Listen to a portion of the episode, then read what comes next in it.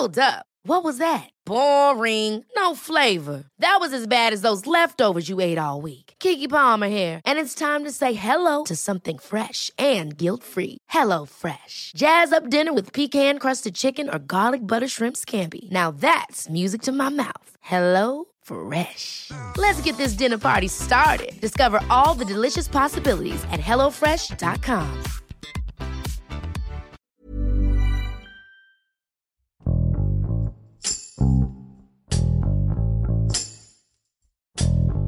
Hasta la primera semana de febrero, México ocupa el decimotercer lugar a nivel mundial en número de contagios y el tercer puesto con más decesos por la pandemia, detrás de Estados Unidos y Brasil.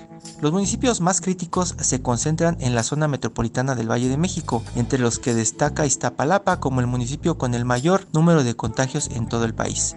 Claudia Mendoza, coeditora de Metrópoli del Sol de México, nos relata cómo es vivir en una de las regiones que presenta mayor riesgo para la salud de los mexicanos. Yo soy Hiroshi Takahashi y esto es Profundo.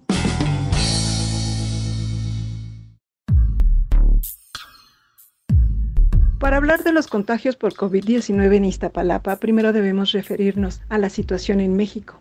En el país, en el último reporte del 2 de febrero, había 1.874.092 personas infectadas y la Ciudad de México es la entidad de mayor contagio con 483 mil. Iztapalapa, por ejemplo, no solo es la demarcación más grande en términos de población en la Ciudad de México, sino que es la más extensa del país con 1.8 millones de habitantes. Iztapalapa ha sido un caso excepcional en todo este proceso de la pandemia, ya que en su territorio tiene a la central de abasto y es ahí precisamente donde se distribuye la mayor parte de los alimentos que se venden en los diferentes mercados, no solamente de la capital, sino también de los municipios ubicados en la zona metropolitana del Valle de México. Por el mes de abril se detectó que había un foco de contagio. Había cerca de 30 personas enfermas. E inmediatamente las autoridades tomaron medidas porque no podía parar el centro de abasto más grande de la ciudad. Según la alcaldesa de Iztapalapa, Clara Abrugada, en todas sus 315 colonias, 15 pueblos y 11 barrios que tiene Iztapalapa, hay personas contagiadas de COVID. Actualmente, esa entidad registra 74 mil enfermos desde que se dio el primer caso en la ciudad en febrero del año pasado. Si comparamos cómo se han dado los contagios en esta alcaldía con otras regiones del mundo, por ejemplo, en Rumania, que tiene 19 millones de habitantes, solo se han registrado 35 mil contra los 74 mil que tiene esta demarcación.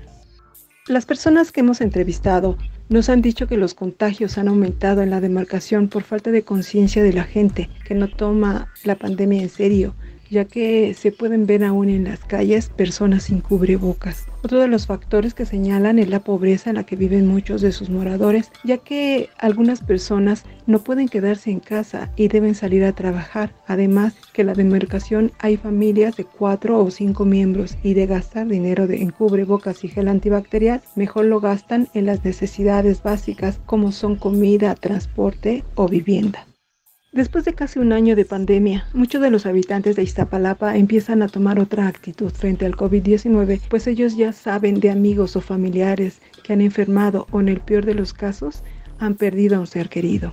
En las entrevistas que hemos tenido con personas que se han contagiado en Iztapalapa, nos dicen desconocer cómo adquirieron el virus del COVID-19, pero lo que sí saben es que están en una zona de alto contagio y pueden nuevamente enfermar. Y para ello, no solo hay que cuidarse al salir a la calle y tomar todas las medidas sanitarias como es la sana distancia, el cubrebocas, usar lentes o tomar el gel antibacterial, ahora también es otra actitud hacia la vida, es el reto de mejorar su salud, sus hábitos alimenticios y mejorar su relación con la familia, que ahora es lo más importante en su vida.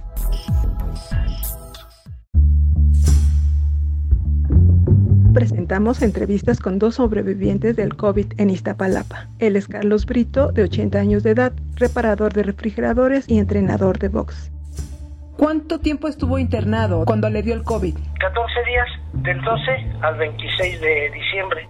Haciendo cuentas de, de que, por ejemplo, de cuando ya empezaron mis síntomas para atrás, dice que son de 5 a 7 días yo fui al centro a, a comprar unas refacciones. De ahí del centro fui con un cliente, le arreglé un refri, pero no, no estuve cerca de nadie. Entonces, pues ya no supe mis bolas, dije, si lo agarré en la refaccionaria, porque ahí había bastante gente también en la refaccionaria y había un mostrador donde me recargué, también pagué, me dieron cambio y también no tuve cuidado de sanatizar mi dinero. Entonces ya no supe. ¿Qué lección le deja esto del COVID? De que sí hay que ser muy precavidos de plano, ¿no? Porque le dicen a uno las cosas y las toma uno en broma, como que no las cree mucho. Las noticias que veía uno, por ejemplo, en la televisión, el mismo López Obrador no le daba miedo, decía que si queríamos lo usáramos, que no era necesario. Lo mismo el doctor Gatel, también lo mismo, como que no nos obligaron mucho a, usar el cubrebocas nos decían, no, no, pues si no tienes COVID, ¿para qué te lo pones? No vas a infectar a nadie. O sea que fueron cosas que no les tomó uno mucha importancia para usar el cubrebocas. Pero ni en esos tiempos que, que no se usaba tanto el cubrebocas me enfermé, ya que muchos ya tenían ese cuidado de usar el cubrebocas y usar el gel, todas esas cosas. Y hasta entonces fue cuando me dio.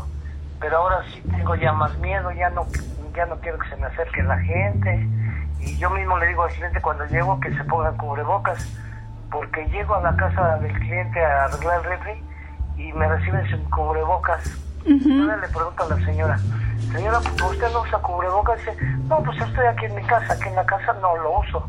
Le digo, pero así como me está recibiendo a mí, llega el del agua, el del gas, el de las pizzas, está usted recibiendo a, a personas que tal vez vengan infectadas.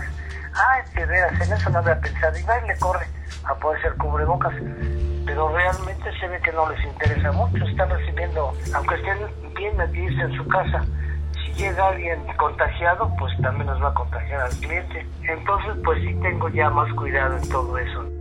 Oigo que aquí en Iztapalapa está muy alto el riesgo, ¿no? De contagios, pero pues como te decía, como que yo mismo me doy esos ánimos de que si ya pude la primera vez salir avante de eso, por la segunda también, si, me llegara yo a contagiar, ¿no? Porque por más cuidados que tenga uno, pues no se sabe ni de dónde viene. Lo puede uno agarrar por segunda vez, no sé. ¿En qué colonia vive, señor Carlos? Eh, Los Ángeles, Apanoaya, de Iztapalapa, alcaldía de Iztapalapa. Eh, Dicen que aquí está muy, es el, donde hay más contagios es que está muy poblada esta zona y hay gente, pues hay mucha gente aquí que sí de plano sí está bien ignorante. O sea que según oía yo en el hospital allá también, los que no terminaron ni la primaria, los que fueron la primaria, máximo son los que más se contagian. O sea que el más ignorante es la gente, menos cuidado tiene. Inclusive hay unos que no saben ni leer, no han escuchado noticias, no tienen inclusive ni para cubrebocas. O sea que un cubrebocas más o menos regular cuesta 35, 40 pesos. Pues una persona que apenas tiene para darle de comer a sus niños, pues prefiere comprarle un taco, algo, un litro de leche que un cubrebocas. Ella es Claudia Rojas, empleada de una empresa de perfumes de 52 años. Al inicio para mí fue con temor, no tenía yo bien definido lo, lo que era el, contagio. Ahora puedo decir que ya me acostumbré a, a vivir en una colonia de alto contagio. Ya estoy más informada, trato de no preocuparme de lo que, de lo que hacen o no hacen los demás. Ya solamente estoy abocada a lo que es mi, mi entorno y mi casa. Este, me contagió mi, mi hijo, él salía a trabajar y bueno, pues así es como llegó, llegó a casa. Aquí en, en casa, mi familia con la que convivo día a día fue mi hijo y una servidora. Y en casa de mis padres enfermaron todos, derivado de que mi papá fue contagiado en sus entradas y salidas constantes a la unidad del Seguro Social por una, pues por una patología crónica que él, que él tenía. ¿Dices tenía? ¿Falleció tu papá? Mi papá falleció, Clau, derivado de, del contagio. Mi papá en tres días este, se nos fue. Y pues ahora sí que mi caso fue que yo recaí después de, de haber este, presentado el virus yo eh, estuve en aislamiento, pero cuando mi papá se pone mal y lo vuelven a internar ya en, calidad de urgente, porque ya tenía una oxigenación de 44, vuelvo a, presentar eh, síntomas, pero en esta ocasión fueron más fuertes, porque pues yo ya, ya tenía unas temperaturas, temperaturas que no me paraban.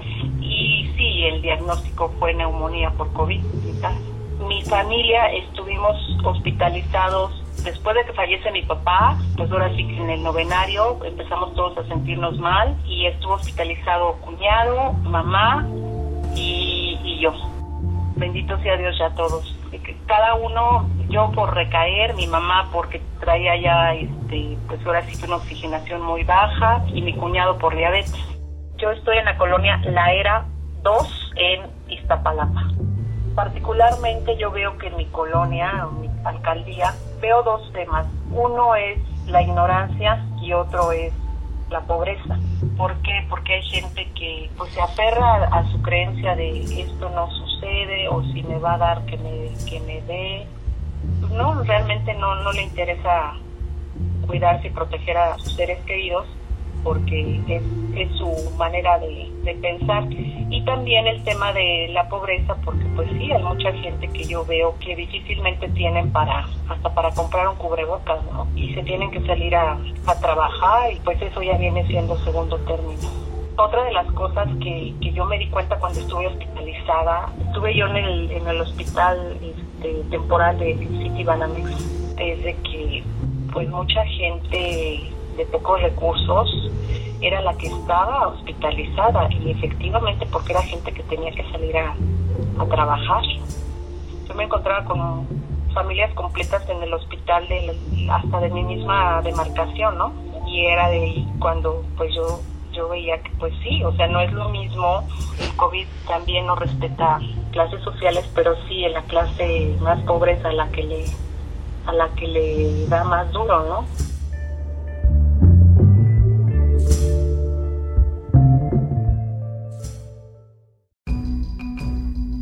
Actualmente las autoridades sanitarias, tanto federales como de la Ciudad de México, se han coordinado para atender a la población enferma.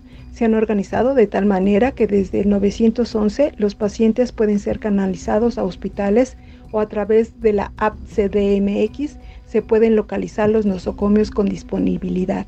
Sin embargo, en el repunte de los casos que se dio a partir de diciembre pasado, hubo un descontrol en todos los centros hospitalarios. En enero, llegamos a registrar diarios cerca de 7.000 contagios en las 16 demarcaciones.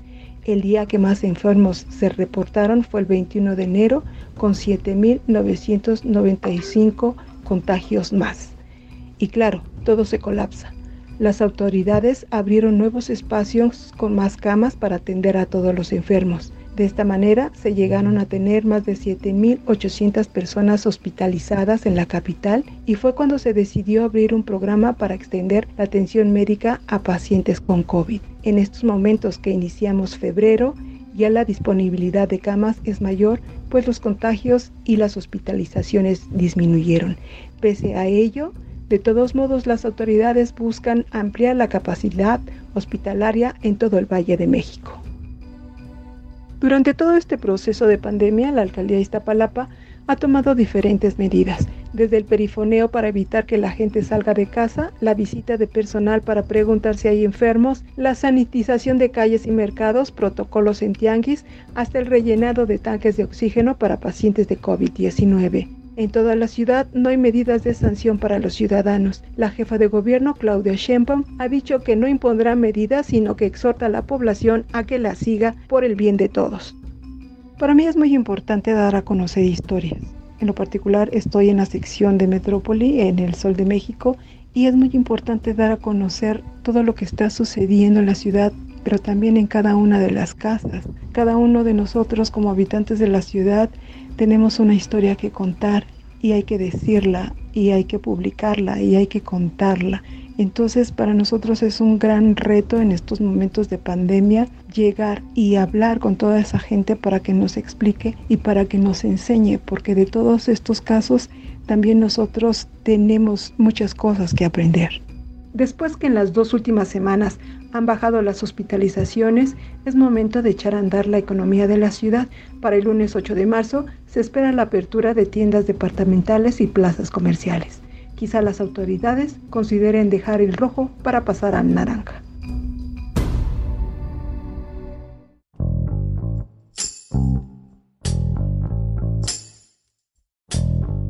Escuchamos a Claudia Mendoza desde la Ciudad de México, que nos explica cuáles fueron algunos de los factores que provocaron la propagación desmedida del COVID-19 en Iztapalapa.